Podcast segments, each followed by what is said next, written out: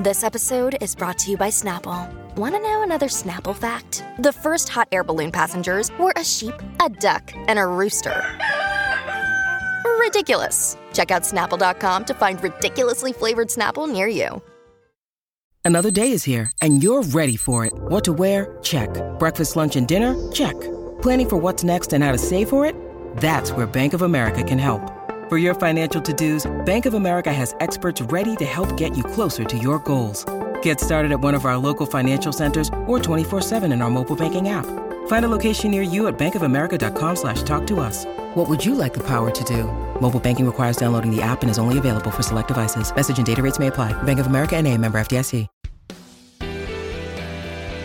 Hi, I'm Bex. And I'm Laura. And we're here to talk openly and honestly about miscarriage, stillbirth, and all pregnancy loss. We aim to smash the taboo surrounding these subjects and rebuild the topic in a way to support and educate women rather than isolate and shame them. Welcome to the worst girl gang ever.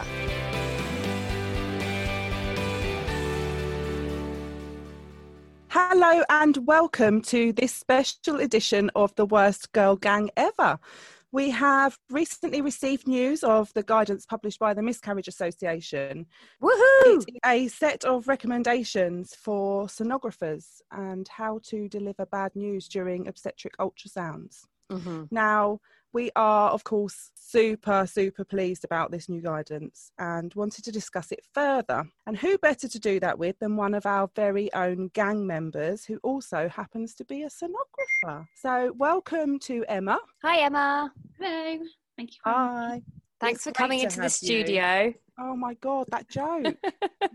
every time, I know. Every time. Write in on a postcard if you are also getting annoyed with that silly joke. Oh dear, Hi, Emma. Emma. It's great to have you here. Can you tell us a little bit about your professional self? Yeah, um, so I am an obstetrics and gynecology sonographer. So obstetrics includes early pregnancy through to 12 week, 20 week, and third trimester scans. Well, I started training for it in 2018 and qualified last year. So I've not been doing it too long, um, but previous to that, I've uh, worked as a therapy radiographer, um, which is where you give cancer patients treatment uh, with radiotherapy. So I've worked in a lot of caring and compassionate roles prior to being a sonographer. So I came into sonography just because I was a bit nosy, really. I kind of just fancied a change, and I've always liked the idea of being able to do scans. Quite like the technology side of it as well. Mm. With um, obstetrics in particular, that's what drew me into the profession. I really wanted to be able to give a really good patient experience to women and their families throughout their pregnancy yeah, that is my thing, just patient experience. And, and when you oh. started training, did you train on the job, as it were? Were you shadowing someone else? Yeah, so it was a kind of um, you went to uni for a few weeks block, and then you would be back in the hospital training. You'd be assigned a mentor, but you would work with that mentor and other members of the team as well. So you'd work with different people every day to see different people's practices. And what were your mentors like? Were they people that you looked up to? Were you especially yeah, especially my obstetrics mentor. She she was a midwife previously, and um, so oh, okay. she came into the midwifery route. And she's just got so much knowledge, and um, she did a lot um, with Public Health England to do with like the FASP guidelines and the screening processes um, for twelve week scans, that kind of thing. So oh, fantastic! She just got so much knowledge to draw upon.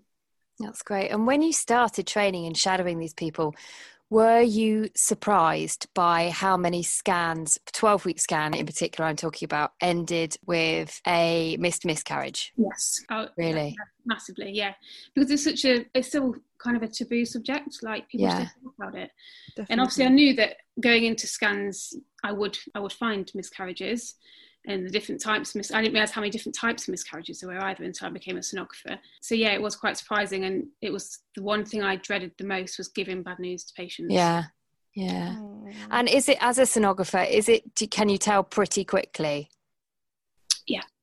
Yeah, sometimes really? very obvious. Sometimes it takes a bit of investigation, and yeah, with the twelve week scans, it's quite obvious. And with the early pregnancy, it takes a bit longer because there's so many different variables. You know, dates can be slightly out. Yeah, yeah. Things change so quickly in early pregnancy. But certainly with the 12 week scans, it takes just a few minutes to re- realise what's going on. Mm. When you started thinking about having a baby yourself, yeah, had this crossed your mind that you could be one in four? Yeah, and it okay. terrified me. Did it? Um, I bet.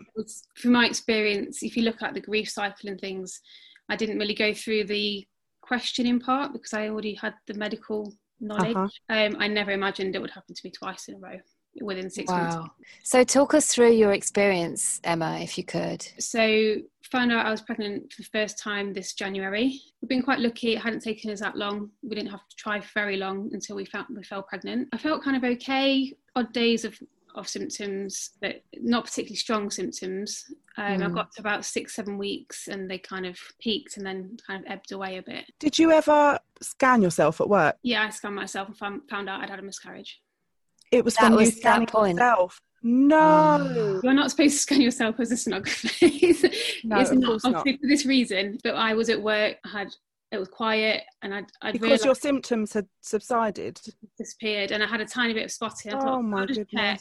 And then yeah, there was just no heartbeat. And I'd been for private reassurance scan a few days before and I'd seen a heartbeat, so I knew there was one previously. Oh, were you on your own? Yeah, I had, yeah. So, so what did you do? I asked my colleague who was working next door to check, and she. It was quite difficult because we are working in gynecology, not sonography, the, uh, not obstetrics. The um, the machines aren't set up quite the same.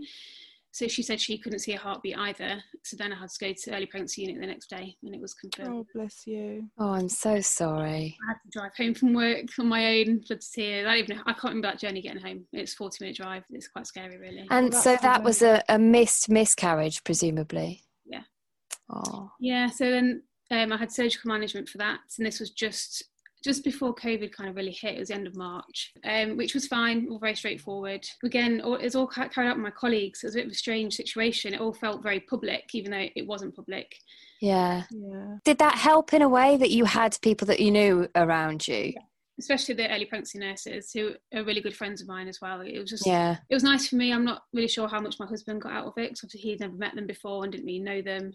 And I think, to be honest, because it was me and I'm, I'm, a sonographer, they maybe explain the scan in kind of medical terms. What what what does no FH mean? Like no fetal heartbeat? Like I can completely relate to that because I don't know if I've mentioned before that I'm a nurse on here, have I? But I worked in gynecology for a, a not a very long time, and it was a long time ago. But because the staff knew me and they knew what I knew, they did the same and explained everything in in medical terms. Mm-hmm when you're in that situation, none of that stuff hits home. You're just, you are laying there with, I call it the lightsaber, the lightsaber up your feet, so vulnerable. Yeah. The medical terminology doesn't go in. No. It's mm. just, it's just an awful situation to be in. I didn't want to be a medical professional when I was going through that. I wanted to be a normal person. And it became evident on my second, so my second um, pregnancy, fell pregnant again in at the end of April. So it was the first cycle after my second after my first loss. I was given a reassurance scan through early pregnancy unit because of my previous loss. And I was so ill with pregnancy symptoms, classic pregnant person. Oh. Walked in. I'd even had my HCGs checked, my blood, my hormones checked. They were fine. a few weeks before walked in thinking I was eight weeks and the baby had died at six weeks. So I was back back to where I was before. And it was yeah, it was horrendous. It was And that was during COVID. During COVID, yeah. So your husband wasn't even there. Um we had a system where in EPAC only, early pregnancy unit only, they could um, come in for the scan. But they weren't okay. allowed in the waiting rooms. But as soon as I got called through to the scan, they could come in. But in other areas of obstetrics, there was no partners allowed. So yeah, I was really grateful that he was there. Um, yeah. But again, signed up again for another surgical management. But the difference the second time was that the baby had died slightly earlier and before the guideline cut off of when we can call a miscarriage or not. So if a baby measures below a certain millimetre, you have to have a rescan in a week's time to make sure there's been no growth. Um, oh, I, really? And I fell in that. So it was a week of just limbo waiting, even though I'm a yeah. I know I'm looking at. Like it was quite obvious that there was no, there should have been a heartbeat with that size baby. So yeah, we had to wait another week for them to fully confirm it before I could have the surgery. How did you manage had, being in limbo? Well, I still had all my pregnancy symptoms, still had the sickness, uh, indigestion, tiredness. So I'm in the middle of having our house renovated, so we're living out of our living room. That was the only mm. room we mm.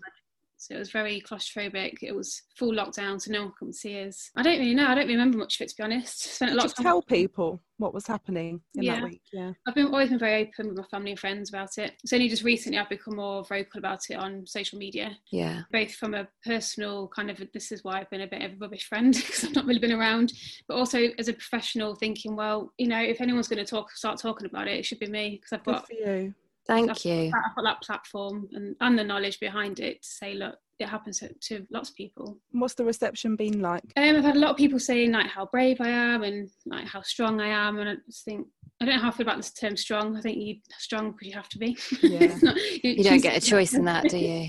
Um, but yeah, there's a lot of people, and a lot of people have messaged me and said I've also been there, but I've never really spoken about it.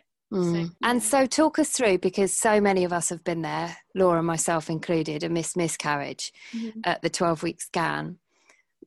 How would you personally tell a lady that that's happened? So, when at the beginning of the scan, any early scans, a sonographer should always say, "I'm going to be quiet for a few minutes, just so that just so I can like get an idea of what's going on, so I can get a good view of what I need to see." And that kind of buys you a bit of time to really get a picture of whether things are going well or not. You also have to make sure you've got all of your measurements and everything you need before you break that news because once you've said that bad news, there's no coming back from it. Like there's no way you can carry on scanning a lady. Yeah, of course. So you kind of do that as quickly as you can. Uh, your heart's like racing, like trying to keep a straight face because every time you scan someone, their eyes literally burn into your face because they're looking, yeah, they're looking for some kind of reaction or emotion. Mm but I always I always put the probe down and I always look at them. And I found it really difficult with COVID having a mask on because I think it, it, it hid so much so much of my emotion that I ended up taking yeah. it off. Bad news. Uh, I'd just say I'm really sorry. Thing I have I've seen what I've seen isn't what we've expected today. From your dates, you think you're 12 weeks and the baby's unfortunately measuring sort of 10 weeks or whatever. I've not seen a heartbeat today, and I would have to specifically explicitly say I'm really sorry your baby's died and that's how we were trained to say it because if you say it any other way if you say i can't find a heartbeat or it gives a bit a glimmer of hope that someone else might find a heartbeat or mm. you have to be very clear. Do they ever say are you sure? If you if you if you oh, check yeah. properly? If, if are you sure yeah. you haven't got it wrong? And with them um, you should always get a second opinion anyway. So i don't i'd explain like oh, this is what i found but i need to get someone else to confirm. I'd never go and get someone else without saying anything. I'd always tell them what's going on. I think that question's for me that was sorry. For me, that was the hardest thing in COVID because because I was on my own. I had heard it from the sonographer and then the second opinion. But because my husband was in the car park, I then had to tell him and he had to come in and he just had my word for everything. Mm. So, you know, I said, they'd said to me, firstly, have you had any pain or bleeding? Yeah. And then they said, just as you said, you know, they explicitly said, I'm afraid your your dates don't match and your baby died at eight weeks, approximately eight weeks. But then obviously when I was telling Rob, it was only my it was only me going, I'm there's no heartbeat, there's no heartbeat. So then when he came in and they looked at the sonographer and they were like, She's the top sonographer and still he was just like, But could they be wrong? Is there any way they could be wrong? And I think it's the hardest thing to accept from a professional, but to accept it as a partner. Yeah. Mm from your and I was hysterical, you know. It's when, just when I scan, before I even start the scan, I will always say, Have you got any pain? Have you had any bleeding? How are you feeling? Because anything they can tell me can sometimes give me a heads up that something's not quite right before I even start that scan. I would never say it during a scan because that just heightens the anxiety anxiety straight away. But yeah, even my husband, when we had our scan, he said, Are you sure? And I remember laying on the bed being told, uh, well, I was just, I was just sobbing, and I, and I remember saying to my colleague who was scanning me, "What is wrong with me?" And in my back of my head, from what I know, like there probably is nothing wrong with me, and it's probably just a you know bad luck, as they always say. Hmm.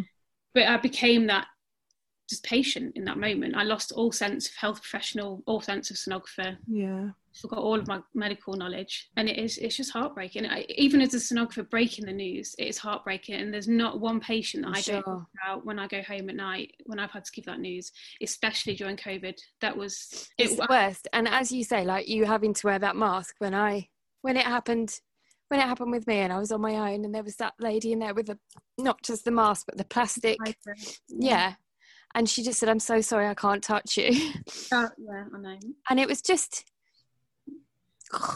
I broke this rules.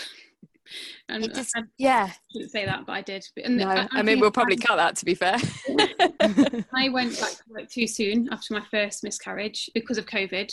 I felt like I had to be back on the front line helping out my colleagues. I just seemed to get all of the miscarriages. Like did you? all my colleagues, yeah, I got like three a day on one day. How did you cope doing that? How did you cope? Because I literally came into this not feeling at all emotional, but hearing you tell your story, which is so similar to mine, it's just broken me. How did you do Um, that in person? On the third one of the day, she worked at the hospital that I work in. I didn't know her; she's completely different, completely on her own, and she was sobbing her heart out. And I just burst into tears. I couldn't hold it back anymore. And I just said, "I've I've been where you are today, and I'm so sorry." I was like, I, I literally, I know how I know how it feels to have that ground ripped out from under your feet. Yeah. Be that person to do it to someone else. Because really, in so many ways, as a woman, without all the background knowledge that we have once we have had a miscarriage, as a woman that hasn't had a miscarriage, you're just going for the picture and you're going for the Facebook and announcement and the and the mm-hmm. Instagram picture, aren't you? And you're already Yeah. thinking of funny little quirky things to write on your pregnancy announcement. Yeah. And that is, it's it, you're exactly right, Emma. It's having your your future and your everything ripped out from underneath you in the in such a cruel way, Yeah, and in the blink of an eye as well. in the So blink of an eye. my anxiety just got so bad I couldn't cope anymore, and it got to the point where I said I just can't be professional enough anymore. Yeah. Were your colleagues supportive? Yeah, my manager's That's been really good. good as well. And how did you deal with that anxiety? I've got the Calm app, so I use a lot of that. Try and do Okay. a lot of yoga. But usually my coping mechanism is to go to the gym and just kind of thrash it out at the gym. But Yeah, I hear you there. And now for my second loss, my anxiety is through the roof, and I'm starting counselling on Monday. because Are I you? and I think a lot of that is because I'm because I'm scared of going back to work. Yeah. But I have to get Yeah. back. it's my job. Well, hopefully they can talk you through some strategies and Yeah. techniques to maybe CBT might be Yeah, they've Helpful. mentioned that. Yeah. Yes, I think I'll be staying away from the early pregnancy unit for a while. So obviously, you get uh, a, sure. a lot more kind of sad news there than you would do in a normal obstetric. Could you be moved to a different Yeah. department for a little while? Possibly, but I'm only training in obs and gynae for sonography. Okay. Oh, blimey! I wasn't expecting to get emotional. Yeah. Dear. so, Emma, these new guidelines that have just been announced this morning, what does that mean for you guys, for you guys on the front line? It's more of a uniform language that we should all be using. It's a lot kinder language and less medical. And I Yeah. think it's well overdue, to be honest. Yeah. So, what was the training like that you had before now with giving bad news? Just watching people do it, really. Okay. And there was a, a short clip we watched at uni, which was quite good, and that's always stuck in my mind. And that was more about behaviours rather than what you said. You know, sh- screen sharing and things what you can see, and, and kind of the, putting the probe down, turning to the patient, looking them in the eye, which I, I do anyway. It's kind of a second nature to me now. Um, Yeah. I did my radiotherapy days, but apart from that, nothing. You kind of have to. They tell you you have to find your own pattern. You have to find your own thing, which is a bit of a minefield because once you're qualified, you're working on your own. No one's checking what you're saying to people. Yeah.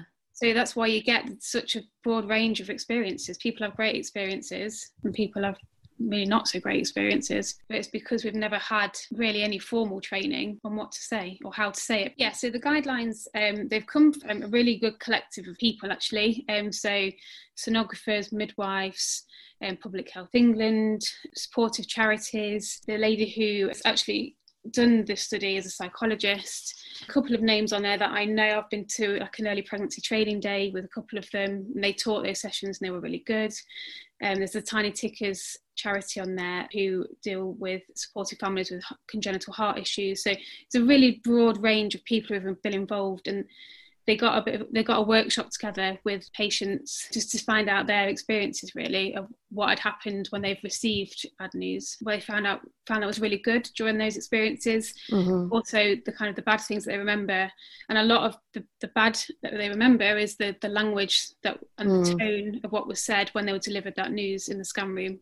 Because i mean you two will be the same as me. Um, you'll never forget those words that are said to you when you when you are given that news whether you understand that terminology or not at the time it still sticks in your mind and it's imprinted in there forever Yeah, uh, yeah. And so to always remember that what you thought was your baby being referred to as the product does Mm. haunt you, doesn't it? It, yeah. it really does.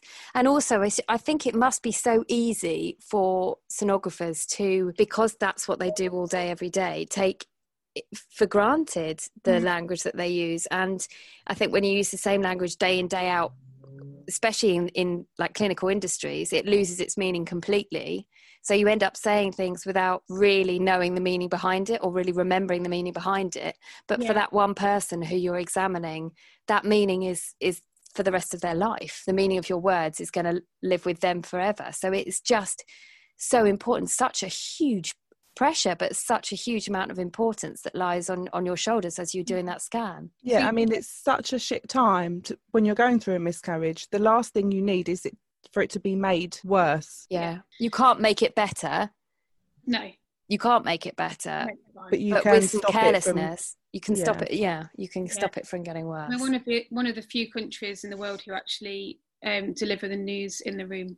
So in places like America, the sonographer will write the report and it'll get sent to the doctor, and the patient mm. to the doctor afterwards, and the doctor will have time to kind of collect their thoughts, collect that information, and oh. then say it in the way they want to say it. Whereas we've got like I said, the, the, pressure before of, you know, everyone's staring at you, people want you to say something. Yeah. And we're trying to desperately do our job, do the measurements, do everything that we have to do mm. whilst thinking about, gosh, how am I going to break this news? What am I going to say? How, how can I do this without messing it up?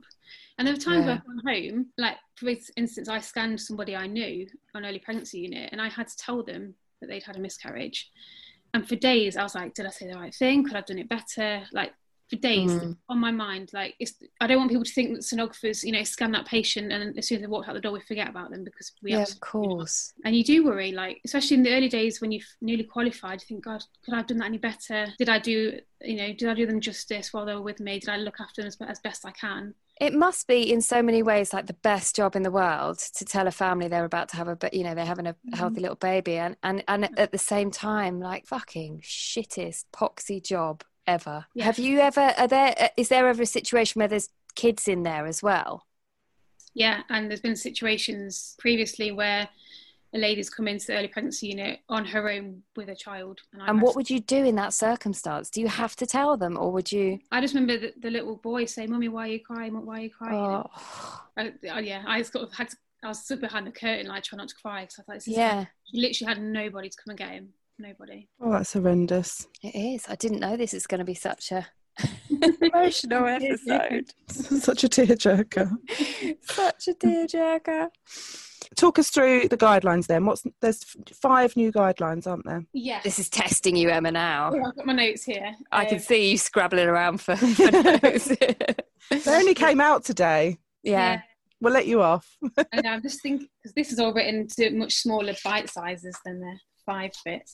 So basically, a lot of it is is around the communicate. It's all around the communication. Shall I read them out and then you explain about them? You read yeah. them out, you explain, and I'll offer some witty banter as and when I feel appropriate. All right. Let's do it. We've it. all got our roles now, girls. First one is honest and clear communication should be prioritised even with uncertain findings. So, what do they mean by that, Emma? So, these guidelines are um, it's important to note it's not just early pregnancies, it's across the whole scan spectrum.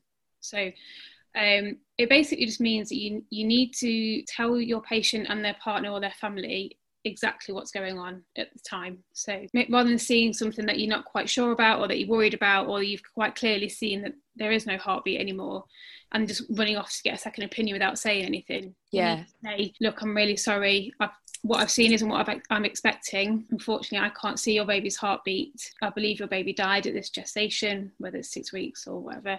Um, but I do need to get a second opinion. So, so this would apply to a 20 week scan where they are receiving news that there are abnormalities, for example, as well. Exactly. So, okay. you know, if I'm looking at spine and I think, oh, that looks like a spina bifida. I need to say, I'm really sorry, the spine doesn't look as I'd expect it to look. I have a suspicion that there's a spina bifida, mm. but I mm. need to get a colleague to confirm my suspicions, or at least that they confirm that there is something not quite right. And then they'd be referred on to fetal medicine where they'd look into it further but it's, it's just it's about, about, being completely open yeah of course and explaining what it is and as as the guidelines say you know you must say the terminology you must say the medical terminology because without a doubt, those people are going to go home and Google it. Yeah. And that must be in itself the Google Dr. thing. in my life. mm, no, because you can basically find what you want to find or what you don't want to find. You know, it's yeah. all there. It doesn't matter which what you search for. You can find exactly. You're dying. Whatever oh, yeah, you look for, you're dying. You're dying. yeah. Headache, brain tumor. Brain tumor. Yeah, exactly. Got a sty in my eye. Pretty sure I'm going to die next week. Yeah. So it's it's about you know telling the medical term and writing it down as well. So well, that's number two, isn't it? So technical terms should be used, but these should be written down together with their lay interpretations. Yeah. What's exactly. a lay interpretation, please? So it's telling them in words that they'd understand. Not medical terminology. okay. So literally what I've just asked you to do. Yeah. yeah. Ding. Yeah. because the spina bifida, you say, you know, it's an area where the, the spine, spine, spine hasn't quite closed properly, or there's, you know, there's a gap in the spine that shouldn't be there. It's kind of explaining it and showing them on the screen. I will, I will always show them on the screen exactly mm. the area that I'm looking at to say, you know, this isn't quite how we'd expect it to look. And what do you do? How do you react to when people ask you questions? Because I know if that happened to me, I'd be saying, well, what does that mean? And what do we do now? And uh, how much of that are you allowed to explain? Or do you then have to kind of just refer it on to specialists? Yeah, so it's, it's a case of preventive specialists. In all, in all honesty, I don't know a lot about those conditions. I know enough to recognise them and, you know, the, mm.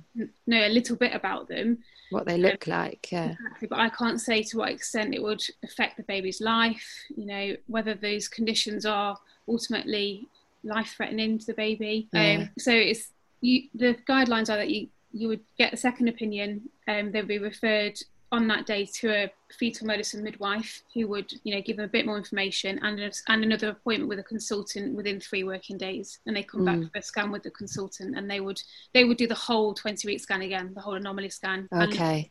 And, and pay special attention to the areas that we're worried about. You're very popular, Emma, with all Sorry. these emails. It's all right. So the third guideline is that unless expectant parents use other terminology, mm-hmm. baby should be used as a default, even in early pregnancy. Can we just have a round of applause for that, please? About bloody time. No more products of conception. Shouted from the rooftops about that one. That was so yeah. happy that was in there. So. It's my favourite one out of all of them. Yeah, absolutely. Because my baby, our baby, was removed from my body during a routine scan after I found out that it was a miscarriage they said they kept saying oh this this is pregnancy tissue. And then they referred the the product. And we actually did not know if that meant that the baby was still inside my body or if it was now outside my body. And i think for them these doctors to go away and my husband and i sat there devastated but uh, but mm. still not knowing if if, if there was still a baby in my body was just horrendous. And having horrendous. to ask that question as well. Having to say sorry is that our baby? Do you mean and even then we said that to the to the nurse we said just have they just taken our baby? And they said that was the the product yes. Okay we're still going with product then. i still find it shocking that people think it's okay to use that term regardless mm. of the hmm. guidelines or not. I just well isn't it because the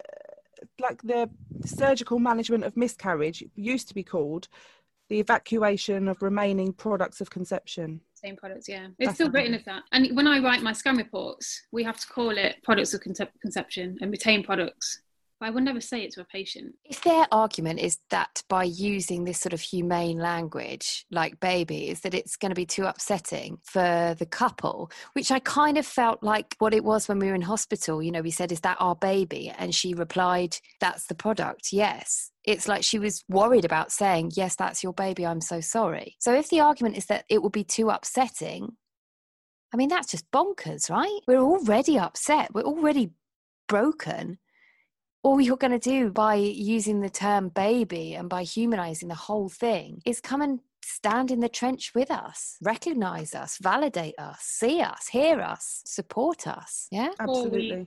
10 weeks, 20 it doesn't weeks. matter. It's still your, your baby. baby. You, you, thought about that baby's first Christmas, their first yeah. Holiday, you don't announce it and say, oh, yes, well, the good news is we've had a product of conception. Yeah. So, you That's know, congratulations on your product of conception, guys. It's about, it's about validating it, isn't it? And the best yeah. part of that guideline is that they say, even in early pregnancy. And I think mm-hmm. for so many people listening to this, they will have felt like their product being miscarried. yeah. It invalidates it and it makes people feel like they can't share it with people. They can't share their news. They can't Yeah. celebrate the what would have been or mourn Mm. for for their loss. It's I think it also is in danger of making women feel a bit foolish, a bit silly Mm. for for mourning and grieving. yeah, and it's the whole shame aspect, isn't it? It is absolutely, absolutely, it is because you just oh yeah. I, I, I won't go off on a rant here. we could go on about that guideline Yeah. for a long time, I feel, but we shan't. We'll move on to number four, guideline number four. At initial new disclosure, communication should focus on information provision. Talk us through that one, Emma. So that one, um, I believe, is around when you first told them um, the news that sadly their baby has died. It's all about having that report written down, um, having the information that they need and what they should have written down. But it's also about signposting that, that, that patient and their family to support as well. From my own experience, I after my surgery, that was it. There was no kind of emotional follow up. How are you doing? Do you speak to anyone? So I've always, even before my losses, I'd always write things down like the Miscarriage Association, uh, Sands. I also received an Aching Arms bear, I don't know if you've heard of them. Oh yeah, Mm. with the little green. Yeah, Yeah. it's amazing how much that helped me. At 32 years old, I never knew I needed to hug a teddy bear so much. Oh bless and my you. husband as well. He used, he used to sit, used to sit on the sofa and just cuddle it at night. Um, so them, or even when I, you know, when I've done the 20 week scans and there's been, you know, the heart abnormalities, I'd, I'd prefer that I'd show them the information for tiny tickers, that kind of thing. So just giving them that kind of extra information that they might not get from midwives or, you know, that they don't feel like trawling through the internet to find themselves. Just give them a starting point to, to get that extra information and support. Is it also about providing them with the next steps? Yeah, Um, so we've done this. This is what we've found, or what we think we've found. Yeah. Now I'm going to be referring you to the consultant, and Exactly. we'll organise you an appointment for whenever. yeah or in the case of an early pregnancy like i said earlier with mine being too early to confirm a miscarriage it would be here's your appointment for a week's time and then you'll have another scan and we can give you more information at that point Okay. or if it has been a point where we have unfortunately confirmed that the baby has died they would get those three options um, you know the surgical management kind of the waiting it out letting it happen naturally or the medical management mm. but a lot of that in certainly in my trust will come from the early pregnancy nurses rather than the sonographer Well, that's guideline number five. Actually, mm. leads us nicely on because mm-hmm. it's Well done, Emma. expectant parents should not be asked to make decisions during the scan. So, like you just said, your three options that would be once they've got their clothes back on, exactly sat down, chatting to the Yeah. consultant, I assume. Yeah, or, or the nurse. It depends on Right. how highly the nurse has been trained and that kind of thing. Um, if people, if if families or patients ask me what their options are, I would say, you know, you, you are going to be given a range of options, but I do say that they'll be explained in more detail by the mm. next professional they see. Number five is also about getting your patients and their families into a designated area and not leaving them to wander out that scan room by themselves. It's kind of take, leading them to that to that safe space. Hope Which that- is ideally not a waiting room with lots of other pregnant exactly women. that yeah having that Yeah. separate space where they can just kind of start to process what's been, what they've been told. Obviously they're not going to process it in that short amount of time but it gives them that area away from the scan room to kind of take in that information and then take in the additional information of what happens next. And also with that not asking people if they want to make to make any decisions in, in the scan room also applies to scan photos in my opinion. A lot of people will say, Do you want some people don't want to see the screen at all, and some people want photos. I always say, Do you want to have a photo of your baby? Depending on Do you? I've Depending never on- had a photo. that. I, I've never had, I wasn't offered, and I never, at the time, I never thought to ask. so I will only ask if the lady if I think that the lady is capable of answering that. But even if but if they're not capable, I would always print one off and put it in their notes so they could come back for it. Or the the, the nurse specialist who spoke to them after me could say, the sonographer's printed a photo, do you want to take it home with you? Oh man, I think that's such a nice thing. I would have I would have absolutely loved loved that. photos. I would have done. I remember my first scan that I had of Bertie, um, which was probably my 20th ever scan, but the first one of an alive baby. Like, Oh. oh, it was so precious. It still is so precious, but I would have loved a picture because I feel like that validates it more as well. yeah, definitely. When all you've got is a pregnancy test, which the line fades over time, and at the end And of it the day, stinks of piss piss. on it, so Yeah. you don't want to keep it, really, do you? I would have loved that. But Yeah. I, like I said earlier, before we started recording, I'm mm. so shocked that this guideline even has to be in there. Oh, uh, yeah. Having had the number of scans that I've had, I've never, ever been asked to make any decisions during the scan. It's shocking that, that the guideline has to be there, but obviously it's there for a reason. So, yeah. you know, that's terrible for the people who have had to go through that. yeah. Uh, On the whole, this is all really freaking positive. Yes. Really I'm good. about it. It is important to note that it is guideline and it's not it doesn't have to be implemented.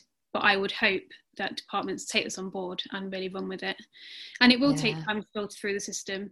You know, people some sonographers have been doing this for, you know, 30, 40 years. They're not going to be able to change their terminology in the blink of an eye and remember it every single time. And it's force of habit mm. as well, isn't it? When you when it is your job day in day out, it's very easy for us to all criticize and but it, if you've learned a certain way, you need to unlearn it, Yeah. and that that does take time. Yeah. Yeah, and these old school sonographers will have been taught to say products because that's professional. Mm.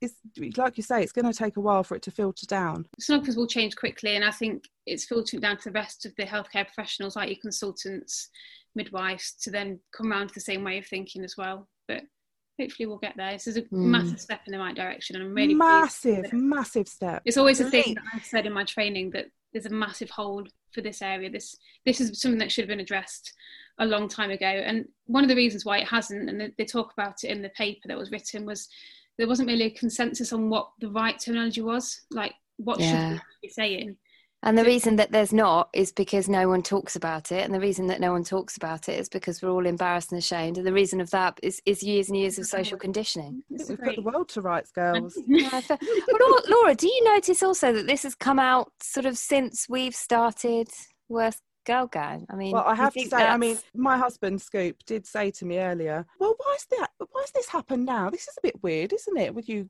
guys doing your podcast." I was like, "Yes, exactly, exactly. Exactly. It's because of me and done, Bex.